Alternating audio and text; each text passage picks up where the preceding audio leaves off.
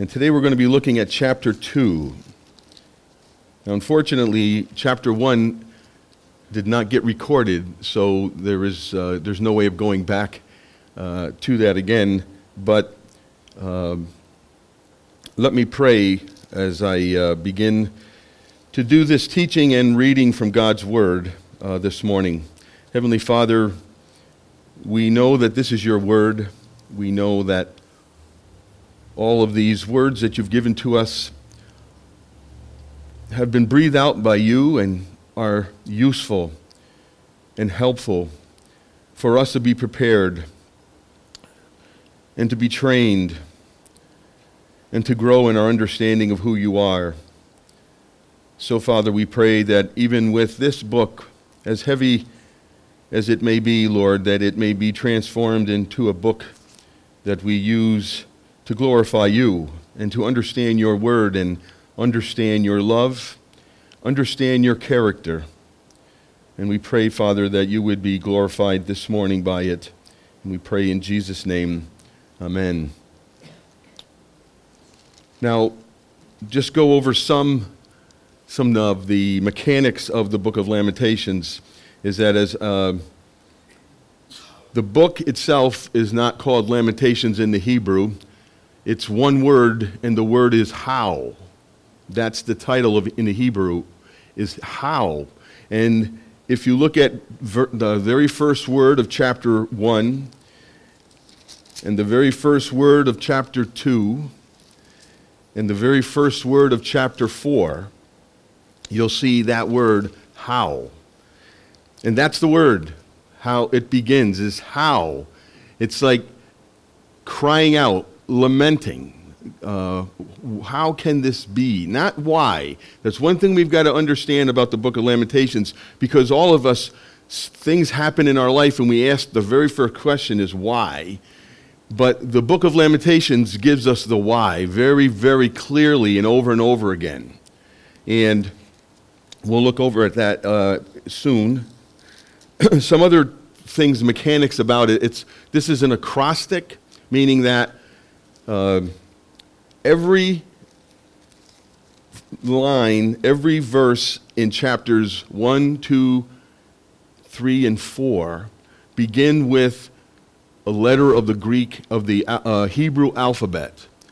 So from A to Z, as you will see, that verse 1 begins with Aleph and Bet and Gimel and Dalet, and it goes all the way to Tal at the end. And that's, it's from A to Z, so there, there's uh, 22 letters in the Hebrew alphabet, and so there are 22 verses in chapters 1, 2, 4, and 5. In chapter 3, as we'll see next week, it's tripled. So there's three A's and three B's and three C's, so that there are, there are uh, that many corresponding, or 66 uh, verses there. So um, why, did he, why did the poet, or the poet very, very likely is the, the prophet Jeremiah, why would he do that? And scholars and people teach that it is, some say for memorization, some say for uh, the understanding of this is telling us and reaching the full scope of who God is and how God is presenting himself in during this time and how suffering is presented so that every every emotion every sense and thought that is being exhibited and explained and, pro, and uh, presented is the full gamut. So, as you could say, if you say use the term from east to west, from north to south, you think of that's the full span from coast to coast. That's a, it's a, the, I, I, the technical term is a merism. It's, it, it takes on the whole breadth of, of, of the subject. So, what Jeremiah is writing to us, or the poet is writing to us, or what God is showing us, is this full, full scope of who God is and how he's dealing with Israel during this time. This book was written. Uh, it's called, a, uh, it is a lament. Uh, it is a, a, lament is a complaint or a protest uh, to God. And he wrote it during uh, the time of and directly after the time of exile, right after 587, some people say 586 BC, is when uh, the Babylonians destroyed, decimated uh, the, the Jerusalem, the city of Jerusalem, the temple, every identifiable uh, item that would make Israel be Israel was decimated. And so last uh, message I gave was uh, Ichabod, the glory has departed. Um, the reason for that was because Israel has always uh, given the impression, even though lip service at times, and though times of revival and times when they, they, there were many people who truly meant it, there are, there's a remnant there that really has been faithful to God through this time. But as a nation as a whole, they just depended upon their strength as an army. They depended on them being who they were, the people of God. They depended upon the, the, the temple. They depended upon all of their uh, rituals to, be, to identify themselves and to think of that being their glory, not God's glory, but their glory. And you'll see how uh, that identity is shattered uh, by this uh, uh poetry that Jeremiah is, uh, has given to us, or the poet has given to us.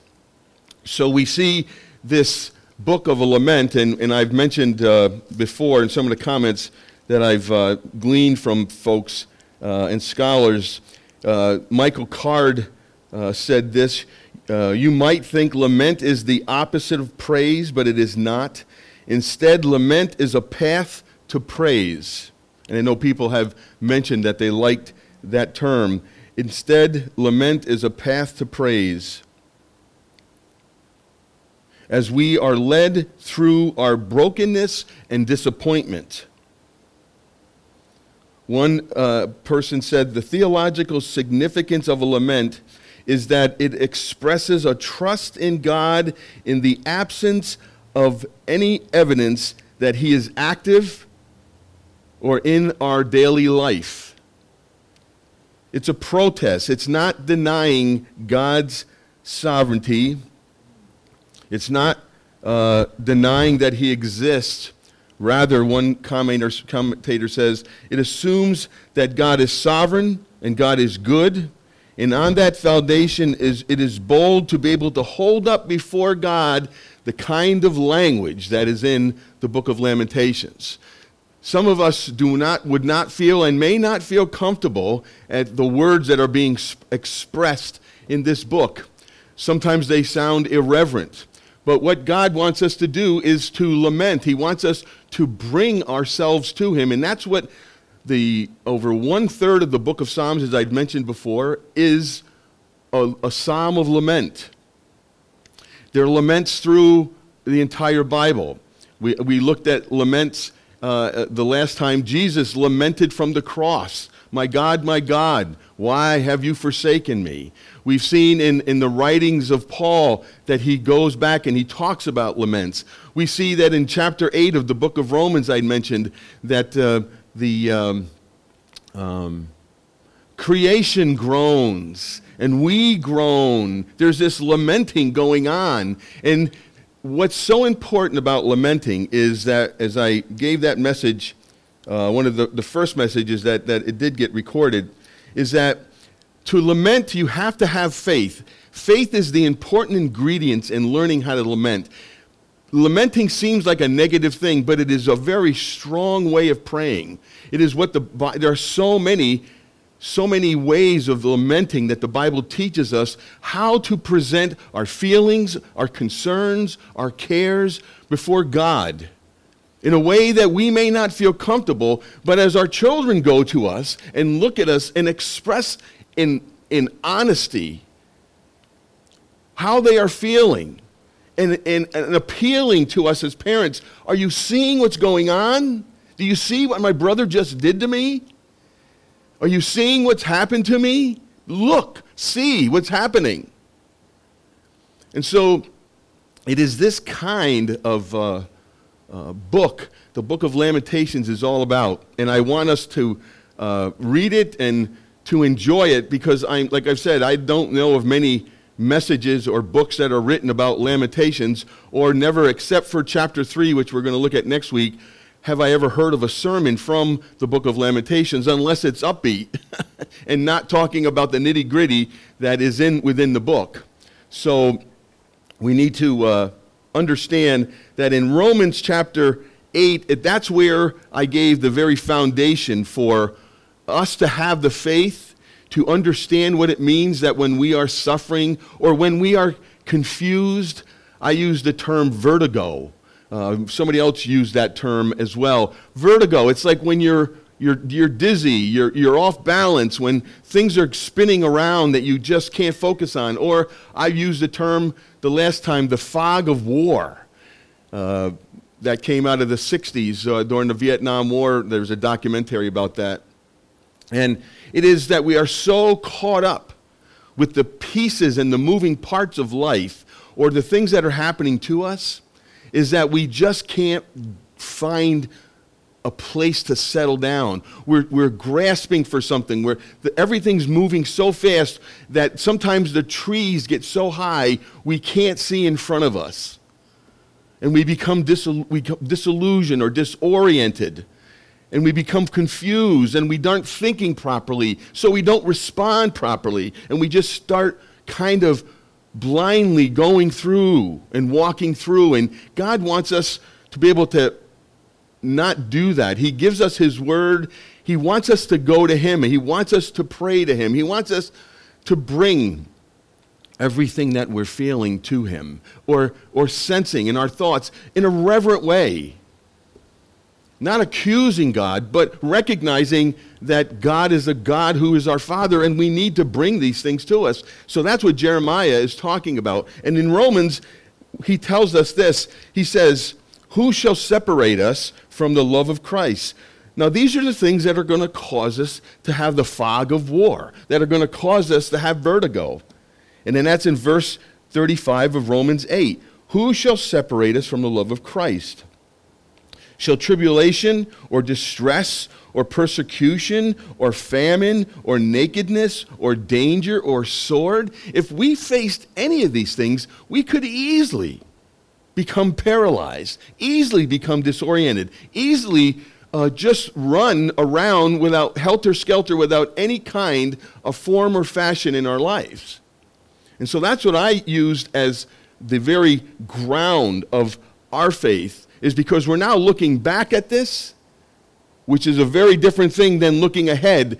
Now that we have the cross, now that we have Christ, now that we have his finished work, now that we have his assurance of our salvation, which gives us our assurance of our salvation, because upon his complete and perfect work upon the cross, we do not need to wait for salvation though we need to wait for the day when it's complete, but we understand that it's right in our hands, it's right in our midst. It's a promise from God, it's a guarantee. It's being held for us in the hands of God. So we don't have to worry or think that God or trust God that He's going to do that for us. The cross, His death, His resurrection all give us that assurance. Now, why would He write a book like this? He, he writes a book like this because he wants Israel, he wants all of us to remember. And that's what, when, when, that's what the Passover is about. What do they do? They, they get together and they have a service, and they have objects. They have, there, there's a taste and a feel. There's a, there's a sensation about that, that feast that people get together and taste the herbs and, and hear the songs and, and feel the, the, the, uh, the wandering and, the, and the, the, the uh, fear of, of the angel of death coming upon them, but then being reminded of how gracious God was is by that after that animal was sacrificed and their, and their doorposts were, were covered, that God saved them and God rescued them and God set them apart because of that. And so he wants them he wants us to remember. He wants Israel to really remember because, as not any undifferent like God, than us, we forget. we don't always remember. We don't always remember how much God loves us when we're in the fog of war, when we are in the fog of, of, of excitement, when we're in fog of prosperity, when we're in fog of joy. We become so intoxicated that we forget who we are and we act differently or think differently. And, and so, what Jeremiah or the poet is wanting us to know and remember, I mean, to, to do, is to remember these things with great clarity and being very vivid. This is the language which is so very vivid that sometimes it makes us cringe. It will make you cringe. And understanding and using the terms that is being used in the book of Lamentations can make us feel very uncomfortable because we don't talk like that. But yet, God is giving us the privilege to be able to come to Him even when we are paralyzed.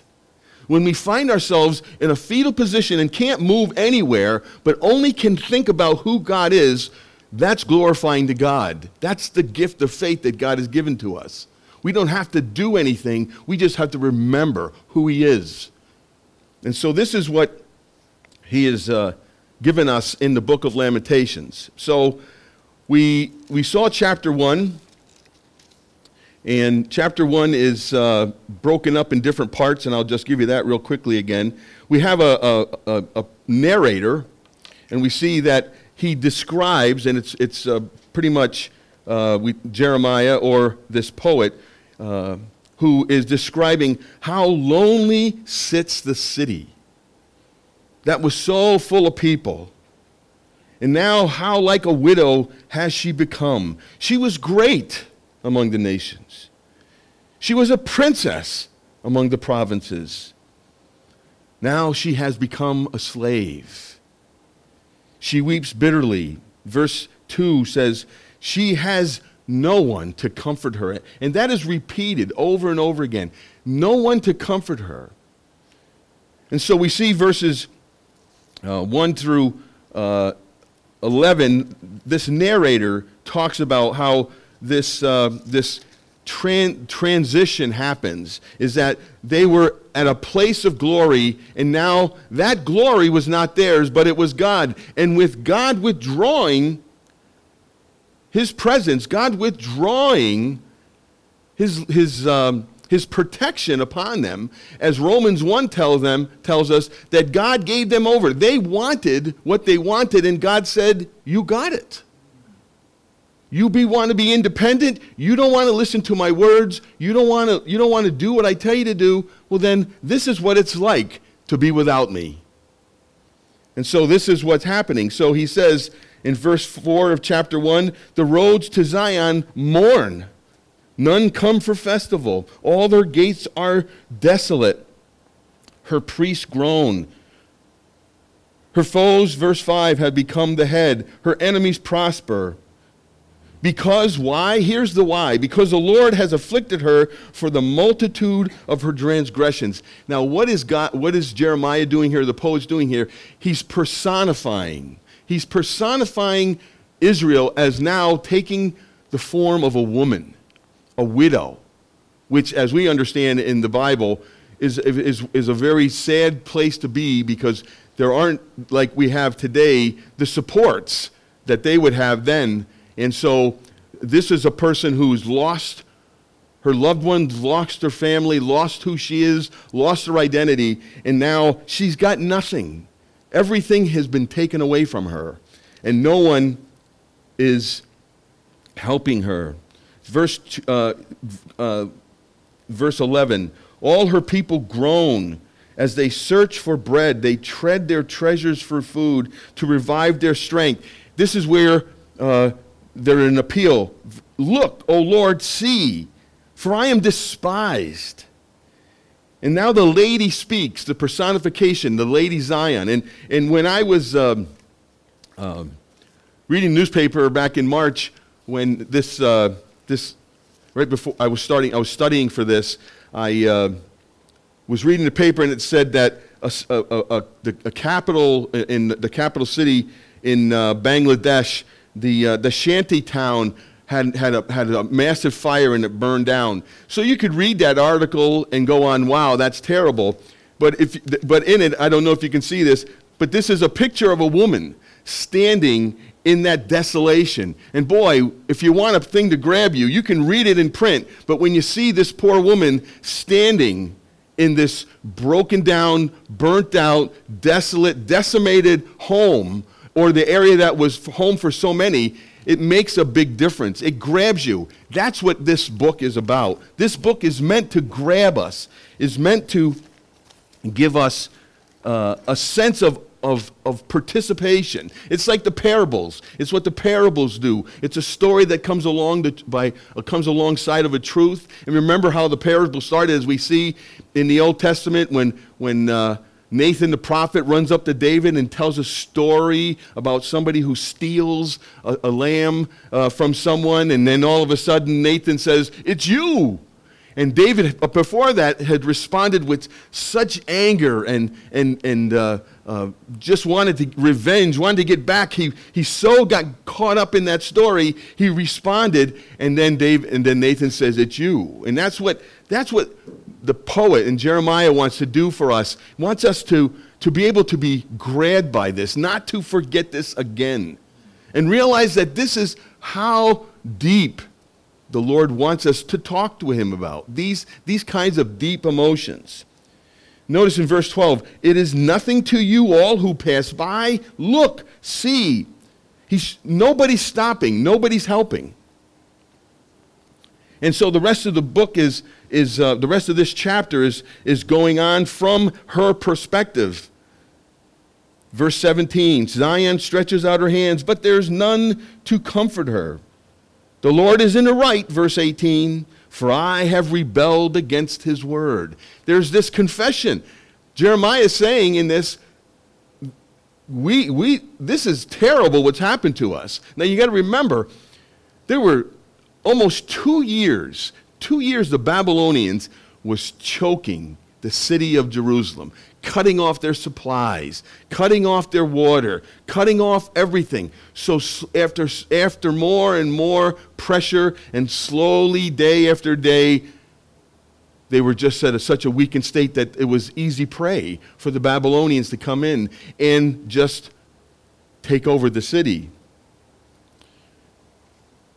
So, verse 21 says again, for the fifth time, they heard my groaning, yet there is no one to comfort me. All of my enemies have heard my trouble, and this is the response people give her. They are glad that you have done it.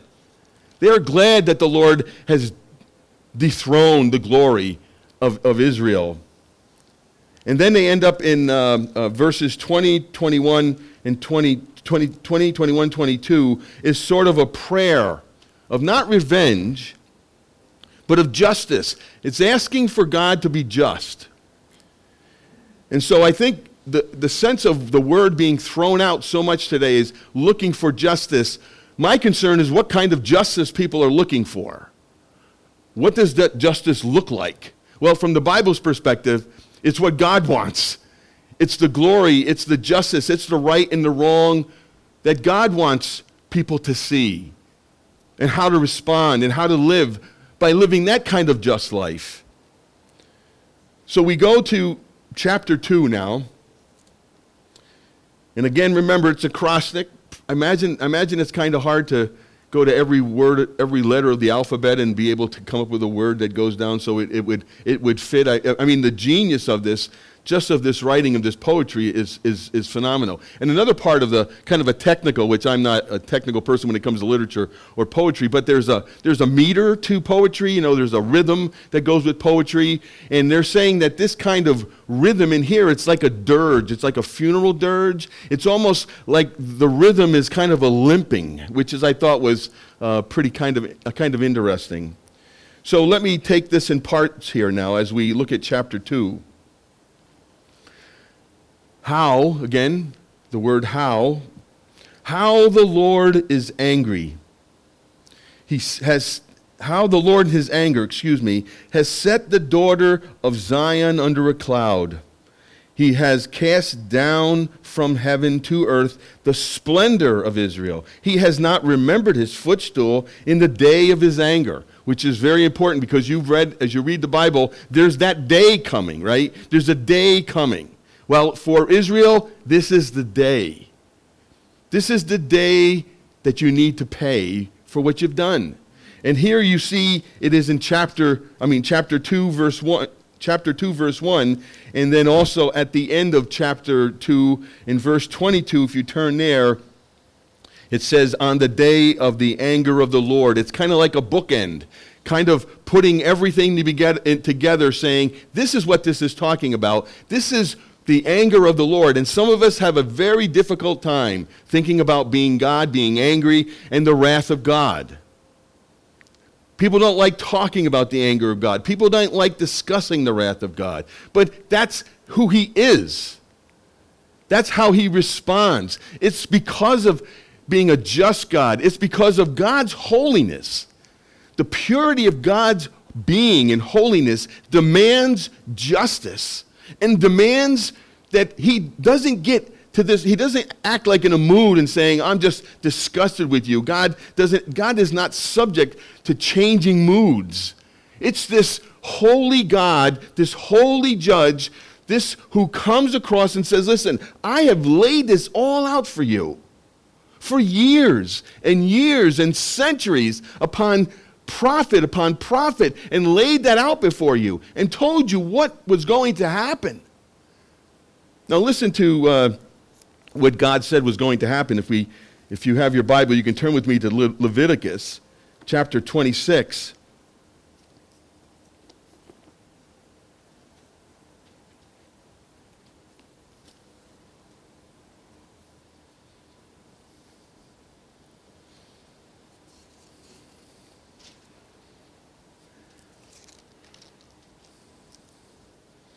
He says in verse 14, the punishment for disobedience.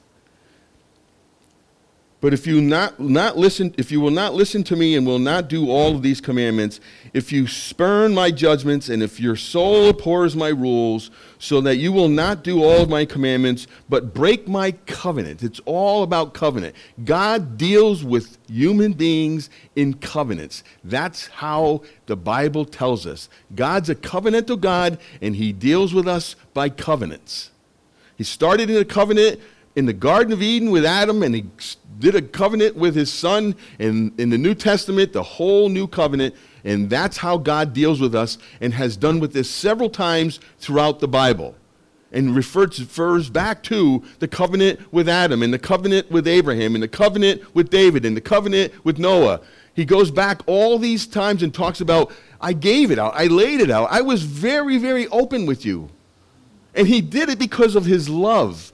Everybody's afraid of God's anger, but that's part of God, who God is. But this brings out God's love because he was a God who kept on sending out this language and kept on notifying Israel over and over and over again. He kept on being compassionate to them, he kept on saving them as we looked at the, the book of Judges that cycle of, of uh, sinning and then crying out and then repentance and then God raised the judge up and then, it's, and then, then they were okay and then they, then they sinned and then they, they, they uh, did what they wanted to do and they cried out to God and then they repented and there was that cyclical uh, uh, work in, in the book of Judges that this really is reminiscent of, of Israel. What's, what's, what is as a nation it's like in its attitude toward the very character of God. Now, it's not saying that everybody was like that.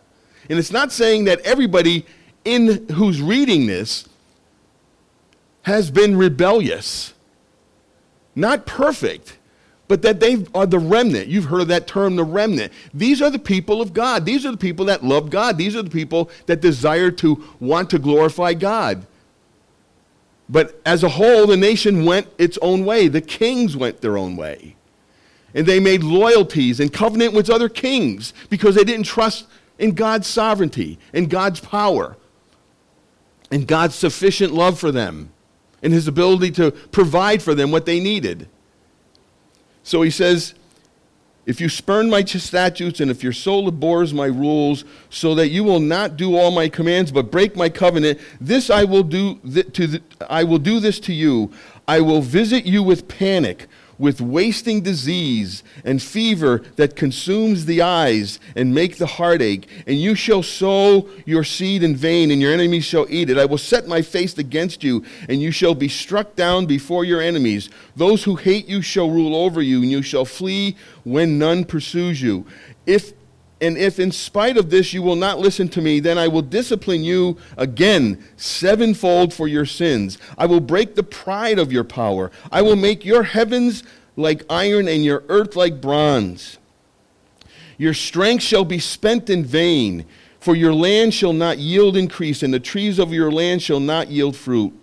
Then, if you walk contrary to me and will not listen to me, I will continue striking you sevenfold for your sins, and I will let loose wild beasts against you which shall bereave you of your, of your children and destroy your livestock and make you few in number, so that your road shall be deserted. And if this discipline you, you are not turned to me by walking contrary to me, then I will also walk contrary to you, and I myself will strike you sevenfold for your sins. And I will bring a sword upon you, and I shall ex- execute vengeance for the covenant and you, if you gather within your cities, I will send pestilence among, among you, and you shall be delivered into the land of enemy. When I break your supply of bread. Ten women shall break your bread in a single oven and dole out your bread again by weight, and you shall eat and not be satisfied. But if in spite of this you will not listen to me, but walk contrary to me, then I will walk contrary to you. In fury, I myself will discipline you sevenfold, and you shall eat the flesh of your sons, and you shall eat the flesh, flesh of your daughters, and I will destroy your high places, and cut down your incense altars, and cast your dead bodies upon the dead bodies of your idols, and my soul will abhor you. This is difficult language, but this is a righteous God telling them, This is who I am, and if you will love me, and you want to live according to my lifestyle, uh, and according to the, the life that I've commanded you by, to live by, and the statutes of how you are to approach me and worship me and live with me, then I will be alongside of you and your life will be completely different. But on the contrary, if you decide to go another way, realize that this is who I am and this is what I'm going to do. And that's what Jeremiah is remembering and bringing out so that everybody remembers I've been here. He had a ministry of 40 years. 40 years to Israel. 40 years this man endured over and over again, talking to people, preaching to people, going through different illustrations of wearing loincloth and doing other things of, of, of showing that, oh, wear, you know, put this loincloth on and then hide it and then go back and see it and it's rotten. Well, this is what's going to happen to Israel. All these uh, kind of object, object lessons. Is, uh, Jeremiah did this over and over and over again. He did it for 40 years. So he knows what he had to say. He knows what everybody else has said. He knows what God has said in the past. So now these people are under a cloud. And, the, and if you look at different places, this, this, cloud is a cloud of vengeance, a cloud, a dark cloud, a cloud of, cloud of God's righteousness and justice, and not mercy, but, but coming with retribution back to them. Now, how different it is when the cloud guided them in the, in the, in the uh, exile, right? In the wanderings, it was a cloud that they rejoiced in seeing. It was the cloud of God to guide them on their way when they were wandering. But now that cloud is gone. It is now this fog, this cloud, this ominous presence of God, or this, this anger of God, this wrath of God. And notice he says here, he cast down from heaven to earth the splendor of Israel, and he has not remembered his footstool. Now remember what the Ark of the Covenant was. And remember that was very much a part of the worship and very much a part of being in the temple. And what did it say? That, that God ruled between the cherubim, the, the two angels on each side of the, of the Ark of the Covenant, and, and that was his footstool, right? Because that's what it was like. He was sitting on a throne and ruling. He says, Jeremiah says, he doesn't remember it. He's not remembering it. It's not that he doesn't remember it, it's just that now's not the time. It's like when Jesus comes. When he comes, he's not coming. When we see him in the when we see that great day when Jesus returns, sorry, it's too late. He's not coming as a savior anymore, he's coming to judge. It's over. He's not he, he's not saving anymore. His saving work is over. So that's why every knee will bow and every tongue confess, whether they want to or not, that Jesus is Lord, because they have to, because there's no doubt of who he is. And for those of us who ever see that, rejoice knowing this is who we've been waiting for and hoping for, and others are in fear and terror. And so he says in verse 2 The Lord has swallowed up without mercy all of the inhabitants of Jacob. And in his wrath, he has broken down the strongholds of the daughter of Judah. He has brought down the ground in dishonor, the kingdom in its rules, rulers.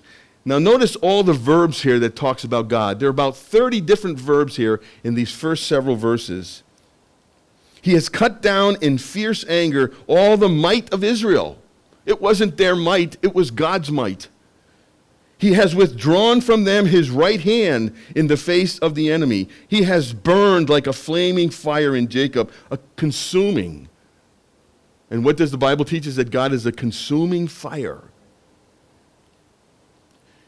He has bent his bow like an enemy and his, with his right hand set like a foe, he has killed all who were delightful in our eyes. In the tent of the daughter of Zion, he has poured out his fury like fire. The Lord has become like an enemy. Can you believe that people are talking like this about God being an enemy? This is what they're perceiving. In their fog of war, in their time of disobedience, in their time now, or the people who are, who are now the, uh, the collateral damage, who are a part of this, are realizing and feeling like questioning as we looked in Romans who is this God? Is, is God really here? Did God leave town? Did he leave us alone? Are, is he gone? The Lord has become like an enemy and has swallowed up Israel. He has swallowed up all the palaces. He has laid in ruins the strongholds. He has multiplied the daughter of Judah, in the daughter of Judah, mourning and lamentations. He has laid waste his booth like a garden, like in, in, laid in ruins his meeting place. So the first five verses is all about the city and the walls and the strength and the beauty and the glory and the, the, the ability to defend themselves, that's all been gone. All the walls are gone. All the military power is gone. All the, all, everything that was about them that God set them up to be, He has taken away. They are now a nobody. They are now weak. They are now decimated. And so now he talks about something that is about the temple and says he's laid waste his booth like a garden. The worship places are now destroyed. Not only is the city destroyed, but the temple of God is destroyed. Now, you remember in chapter 6 and 7 of the book of Jeremiah is saying that, that uh, my, uh, this is the temple of the Lord, the temple of the Lord, the temple of the Lord. And Jeremiah kept on saying, Don't put your identity and don't put all your eggs in that basket because just don't hang on to the temple and think that God's going to save you. It's about me, it's not about the temple. You identify yourself with the temple, which is very important because God is the very center of the people of God, like He is the very center as Christ is who we are. Father, Son, and Holy Spirit, the very core of who we are. And if God does not go with us, as Moses said, then it is not good. If you do not leave with us, then we are a sorry sack of people. And so we need not only the, uh, we need each other, but we need our Lord to come and to be with us and to know that He would never leave us nor forsake us. But this is what these people are feeling.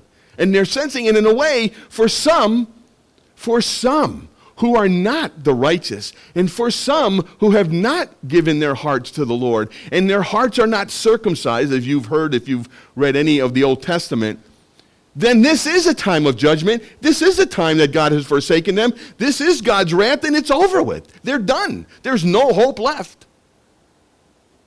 And for their others, the remnant, they're concerned and worrying and wondering. And, and, and Jeremiah is writing this so that they don't forget who they are.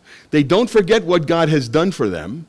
Because it's like, I, is as Nate was talking about, there's, and I've, you've heard me say many times, there's that indicative and the imperative. The indicative is what is it? What's the reality? What's the facts? And the facts are is that we're Christians. And if we're Christians, we can never lose our salvation. We never have to worry about God's presence in our life.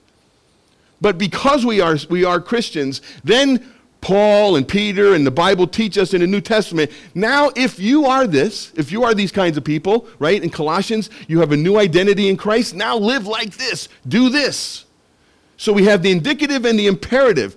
This is, there are people who would you, you can preach to, and they look at you and just, and nothing clicks. Why?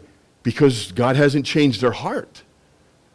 But if God changes your heart and my heart, all of a sudden our ears pick up because when God says we should look like this and we should do this, because if your identity is in Christ, then this is how you should live, then our hearts go, well, gee, I, I really ought to try. This is how I should try to live my life. This is the example that I should do, do in my life. This is how I should identify myself by the fruit of the Spirit.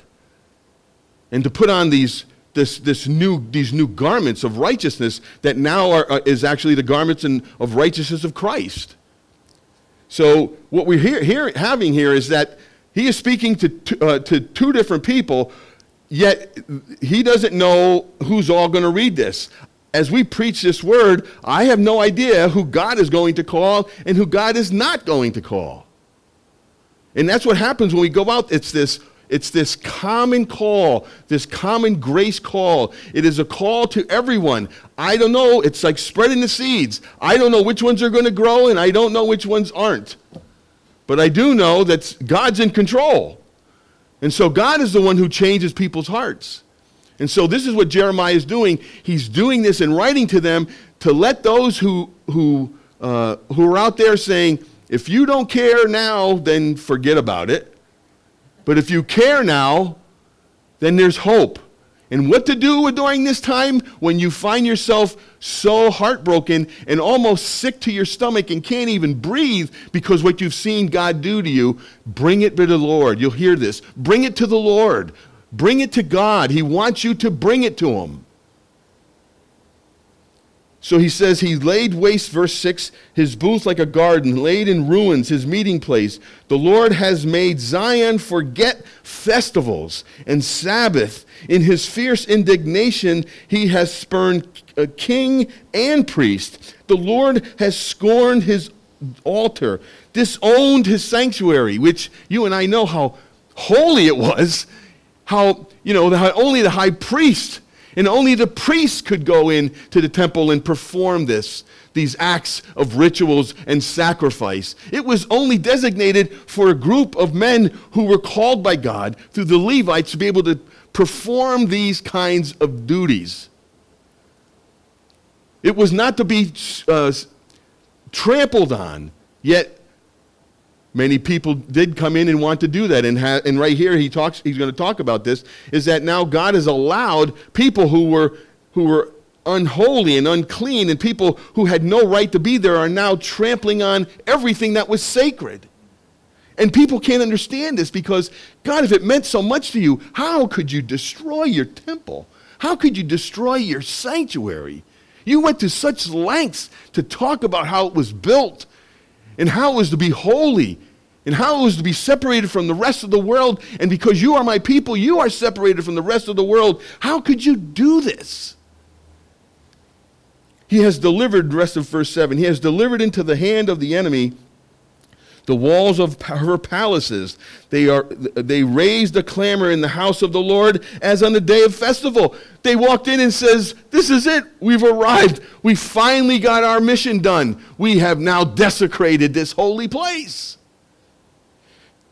The Lord determined to lay in ruins the wall of the daughter of Zion. He stretched out the measuring line. He did not restrain his hand from destroying. He caused rampart and the wall to lament, and they languished together. He gave he, her gates have sunk into the ground. He has ruined and broken her bars. Her kings and princes are among the nations. The law is no more, and her prophets find no vision from the Lord. And he says again in Jeremiah that, they, that people are lying. And people are, are saying, These are prophets that I did not send to you, and you're listening to them. As they did with the temple of the Lord. He goes, Don't count on the temple of the Lord. Don't trust in what these people are saying. And he says, he goes on in Jeremiah and, and, and other places. Oh, yeah, in Proverbs 29 it says there, right? People quote this all the time in, 20, in, in Proverbs 29 18, where there is no vision, the people perish. Well, it's not about having a vision like, oh, we need a vision for the church, or it's not anything like that. The word is revelation. And in one translation, where there is no revelation, where there is no word from God, the people cast off restraint. The people act like wild animals. And where there's no vision from God, and when there's no revelation from God, when there's no revelation from God in my life, when there's no revelation from God in your life, then what happens? Well, we talk about what the book of uh, the uh, Old Testament says is that my people are going to have a famine. And there's a famine not with water and not with food, but with hearing my word. Because without the word of God transforming our life, without the Holy Spirit working through God's word, we will never know who God is. We will never understand what it means to be a follower of Christ. We will never be assured of our salvation. And this is what happens. He says, Her prophets find no vision from God.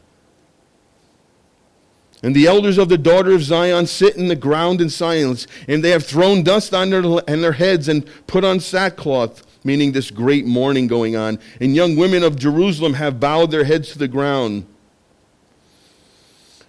And so now we hear from, now we hear that was, that was a, a, a, a, reporter's view. That's somebody looking from the outside in, outside in. Now Jeremiah talks about how he feels about what's going on. And notice what he says, my, uh, as he's called the weeping prophet, which it says many places in, in the book of Jeremiah. My eyes are spent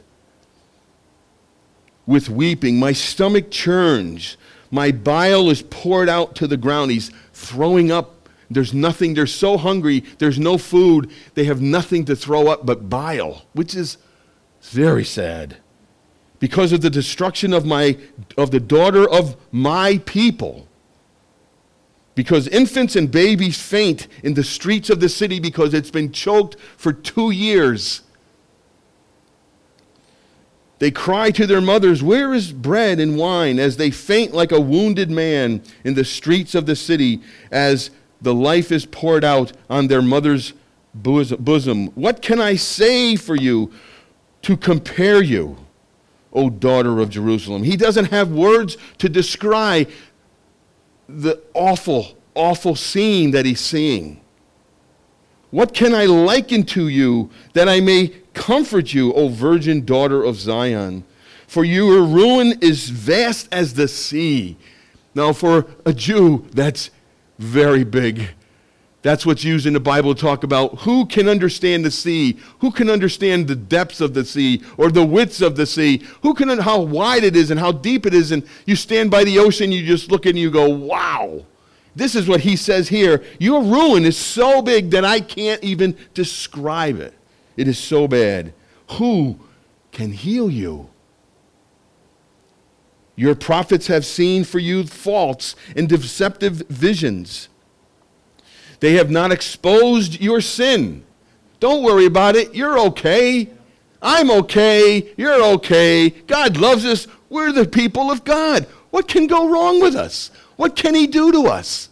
We've got the temple. We've got the city. We've got the law. We've got it all. We don't, we don't need to worry. God's not going to destroy us in spite of everything God has said.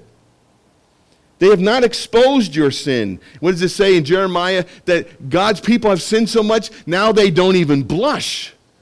They don't even know what it is to feel guilt. They don't even know what it is to feel shame. They're so desensitized. They've been living sin every day of their life. They have no revelation. They have no word from God, and they don't give a rip.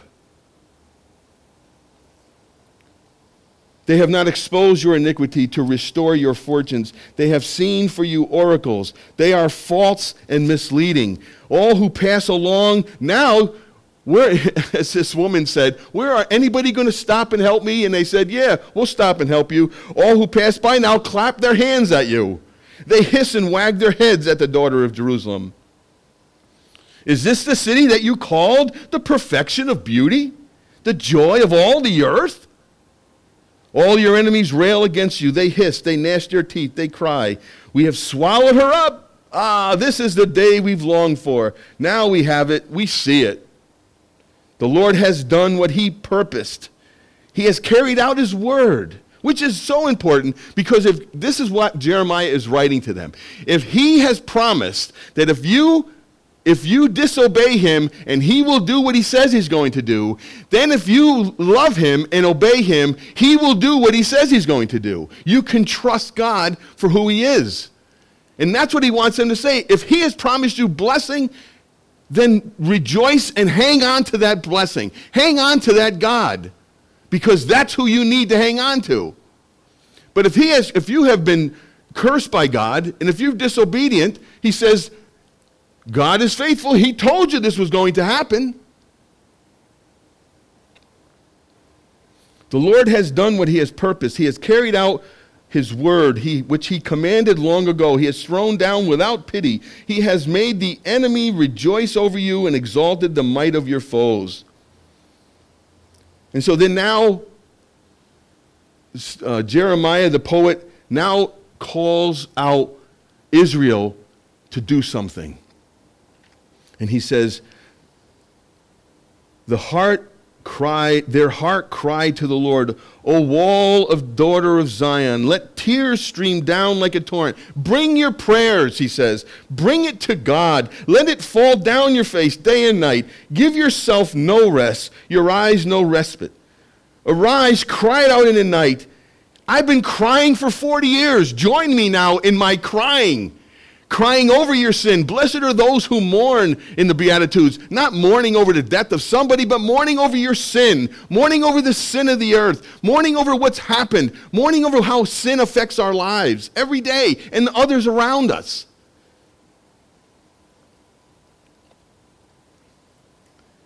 He says, Pour out your heart like water before the presence. Lift up your hands for the lives of your children who are faint for hunger, uh, who faint for hunger at the head of every street.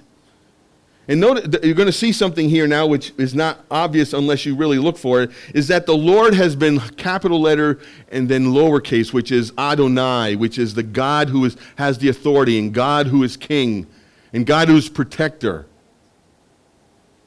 Now we're going to see in verse 21, we see all caps. Now they're appealing to God's personal name. He is calling out to those who know God personally. The, the name of Yahweh, the covenantal name, the name of Chesed love, that covenantal love. And he says, Look, O Lord, and see. With whom have you dealt this? Listen to the honesty here, which is uncomfortable. Lord, see, with whom have you dealt with us? We are your people, and this is how you deal with us this way? Should women eat the fruit of their womb and children of their tender care? Is, the, is, is humanity now something to be consumed? Is humanity now something to be discarded? Should priest and prophet, those men who were raised up by God to present the teachings of God, to speak for God, to do the rituals of God, to show the sacrifices, to keep those pure and faithful, to show what it is to sin, to show the ramifications of sin, show the consequences of sin, to show that death needs to atone for sin? Should these men be killed in the sanctuary, Lord? Do you know what you're doing, God? Have you ever asked God that? Have you ever felt like talking to God that way? Have you ever done it and saying, Lord, do you have it right? Are you doing the right thing? Have you read the right manual? Whoa, I'm over here. Are you not seeing me? Where are you, God, when we're going through all of this? But notice the honesty. Look at, look at the, uh, the ability to bring this graphic language to God. He is saying, Do it. Jeremiah is saying, Bring it. Bring it to the Lord. If you feel like that, bring it. Pray like that. Lord, I can't stand this. I hate this. I can't stand what's going on. I don't, where are you? I don't understand what's going on.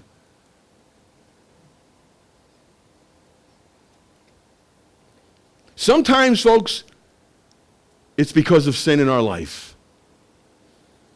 Sometimes the Lord disciplines us very powerfully because of sin in our life. And sometimes it has no reason and nothing to do with sin in our life whatsoever. It's just life. It's just things that God allows to come in our life because of this fall. So there's disease and there's alienation. Remember in the book of Genesis, the alienation, right? When Adam and Eve sinned, they alienated from each other. They were shame and had guilt. They were alienated from, from themselves. The, the creation around them was alienated. They then hid from God because they f- were feared him. No more loved him and couldn't wait for him to walk near them in a, in a you know, metaphorical way. But they couldn't wait to have him come. They hide from him. The alienation just kept on going and going and going and getting worse. And so sometimes in our life, it is because of sin, and we need to be disciplined. And then there's other times when God brings this dark providence in our life, and we don't know why. We don't, we don't know why it's us.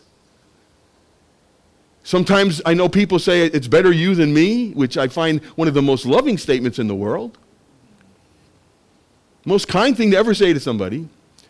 Um, what is God doing here? And God uses. We real this, do not despise, as, as the writer of Hebrews tells us, do not despise the discipline of the Lord. Because God is doing something in your life. If you're a follower of Christ, if I'm a follower of Christ, and this ain't easy, folks. I'm telling you, this is, for me, for, I, I'm talking like this, but this is what this book is telling us. And God is using this book to shake up the lives of some people and to encourage other people and bring them hope because this is a God who has a relationship with them called the covenant. And that's why he's using that covenantal name because he's appealing to that. Remember my covenant with you. And we're going to look at that next week. In the dust of the streets lie the young and the old. My young women and my young men have fallen by the sword. You have killed them in the day of your anger, slaughtering without pity. Wow. And you have summoned as if this was a festival day, but my terrors are on every side. That's a, a quote that's mentioned about four, five, six times in the book of uh, Jeremiah.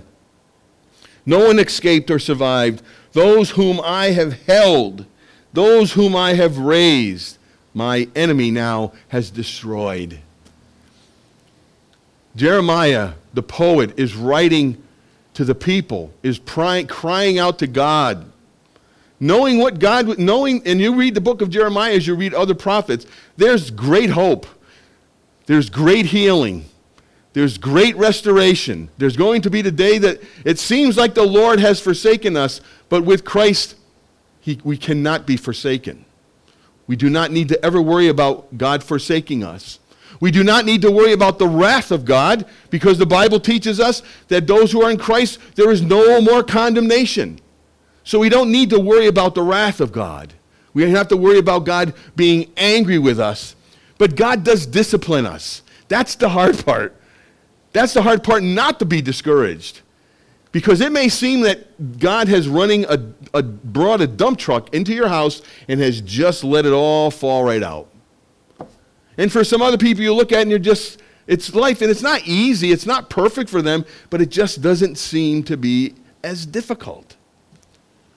And God brings these things in our life, which be, is hard for us to understand. Some people don't want to think that God brings these things to us. But, folks, if we do not understand the discipline of God, we don't understand who God is as our Father. We won't understand how much God loves us. As we discipline our children in a not as holy way, that's how God disciplines us and loves us. And what's happening here is that I put here taking it personally.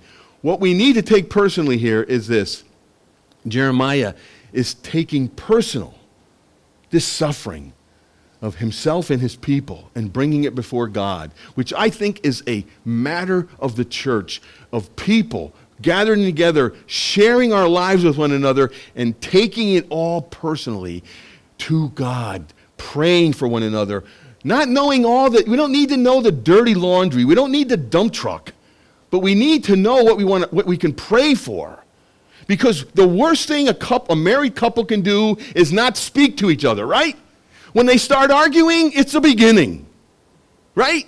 They're talking to one another. It may not be pretty, but they're talking to someone. But when you're silent, that's not a good place to be. And that's what Jeremiah is saying. Don't be silent. God loves you. Don't be silent. Bring him to him because it will fester. And the psalmist writes, Do not fret because it'll only lead to evil. And so, what God is telling us here is to bring it. Bring it on. Bring it to him. Gather together. Take it personally. Bring it to him. But the other thing I want us, and to do it for one another, which is which is what this one another life is all about. And it talks about being with one another and sharing life with one another, which is done here in many ways, and I appreciate that. But this is the call by God to be intimately involved, and maybe not everybody's life, but we should be concerned about praying for everybody. That's why we need to make sure that we people understand that we need prayer and we don't understand what's going on when we just feel so isolated for all of us. Even the best of us feel that way. But the other thing I want us to take personally is this is that if we do not understand the anger of God, if we do not understand the anger of God, we will never understand the love of God. So the anger of God and the wrath of God has to be who God is. We can't be afraid of telling people about the wrath of God. We don't need to hit them in the head with a hammer all the time with it, but we need to tell them that the wrath of God is Paul writes to us, he says in, in Colossians, right? And for such thing the wrath of God is coming in chapter 3, he says. And in verse chapter in chapter 2 of Ephesians, he says, You were objects of wrath. Whether you want to know it or not, God didn't look at you and say, Man, you're really good. I could use you. No, he plucked us out of hell because we were objects of wrath. Because God is a God of wrath. And we will never know the extravagant love, the beautiful mercy, the, ne- the uh, end, never ending compassion of God for us, his children, unless we understand what is the other side. Until we understand what the alternative is, how do we understand what love is? So don't be afraid of God's wrath, but know it. But notice how he's graphically putting in front of us. He's putting in front of us so deeply because he wants it to make us feel. He wants us to understand it. He wants us to embrace it. He wants to say, This is the God who you should fear. But run to him if you do, because there's a Savior named Jesus who paid it all for you. And you'll never have to worry about the anger or the wrath of God again. That's what the gospel is. And that's how we need to communicate it to one another. And that's how we need to make sure that we understand salvation and we understand what this gospel is. Because the Bible says you need to be saved. And who are we saved from, people? Not from Satan. We're saved from God. That's who we need to worry about. When we, God, Jesus is here to save you from your sins. Why?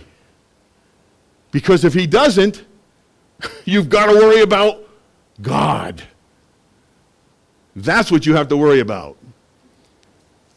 So that's what this book is. I mean, we could just glanced over and read it and saying, ugh, Thank goodness I don't have to touch this thing.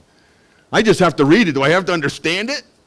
Oh, I like chapters three, chapter three, verses 23 and on, because I love, I love the, the mercies of the Lord are new every morning. I love that one. That makes me, that really juices me up, but not this thing. What does this do? This makes us real people. This just makes us human. This is what makes us who we are. These, we are the people of God, people who understand the, alter, the alternative of God's grace is God's wrath, and this is what they're experiencing. And they're already, they're experiencing what has happened through their whole existence. It's not something that new. They've disobeyed God, they've cast God aside. They're just now seeing it in living color who they really are. And so that's what this important book is about. I hope that we understand how we can bring our feelings and our, our, our, our, thoughts that are based upon what's going on in our life to God. I hope we embrace the understanding of, of, of, of understanding the people's pain that, are, that we know, embracing them and knowing them. He wants us to know he wants us to really feel it, like that woman in the picture. I could have read it and gone, wow, that's terrible. But when I embraced it in the picture, that made it a hugely difference. And that's what Jeremiah is doing for us in the book of Lamentations. So I pray that God has spoken to you in this book today. So let's pray. Heavenly Father, we are thankful, so thankful that we, as objects of wrath, are now objects of mercy. And we who were not your people are now your people. Father, we, we thank you for changing our hearts to be able to come to understand the gospel. As your word tells us that we cannot even call Jesus Lord without the work of the Holy Spirit in our lives. And so, Lord, for us to be able to even say, as a child that I understand this. It is the work of the Holy Spirit in our life. And so, Lord, let us rejoice today that when we hear these words and we hear them explained, that, Lord, we rejoice in knowing that we are on the other side of this, that we understand the mercy, we understand your love, we understand what that took. We understand, Jesus, now that you took all of this and more upon yourself when you died upon the cross for us. Your, what you took for us, your, you took our sin and you took the full wrath of God. We will never experience that. Though we deserve it, you took the full wrath of the Father upon yourself. And in a mysterious way, even though we know that on the other side there was the resurrection, just the experience of knowing that forsaken feeling or that loneliness or that, that guilt or feeling that awful shame of guilt, Lord. That the weight of everything as Jeremiah and more is speaking about here today. Let us rejoice in that death upon the cross that is for us. And Lord, I pray that as we remember this and as we think about this and as we read this book again and again and again, that, Lord, we will then, it would then help us to be deterred from, from disobeying you because of all that it could have been but is not. Because of your grace and mercy, we are now fellows with brothers with you, Jesus. We are fellow heirs with you, Jesus. We realize that you have secured a place for us, Jesus. We recognize how you are interceding for us. But yet, Lord, we understand that there is a discipline in our life that you bring upon us that sometimes we cannot fathom and we cannot understand and we do not know why. But we know that you are with us. And we understand that if you gave us your Son, what else will you ever not give us? You will give us all of these other things that we need. You have given us Christ. You have taken care of the biggest and the worst problem of our life, and that is your wrath. And so, Lord, may we rejoice in knowing and hearing that again today. And pray, Lord, that this changes our hearts again and again and again to be so grateful that we give our lives in service to you, to be the merc- to be the image of Christ in the world, in our church, in our homes, knowing that Lord you have you are working constantly to transform us into that image. So be with us now, Lord, as we leave here today, that you would give us that blessing of understanding the gospel in a new way and pray in Jesus' name. Amen. Let me see.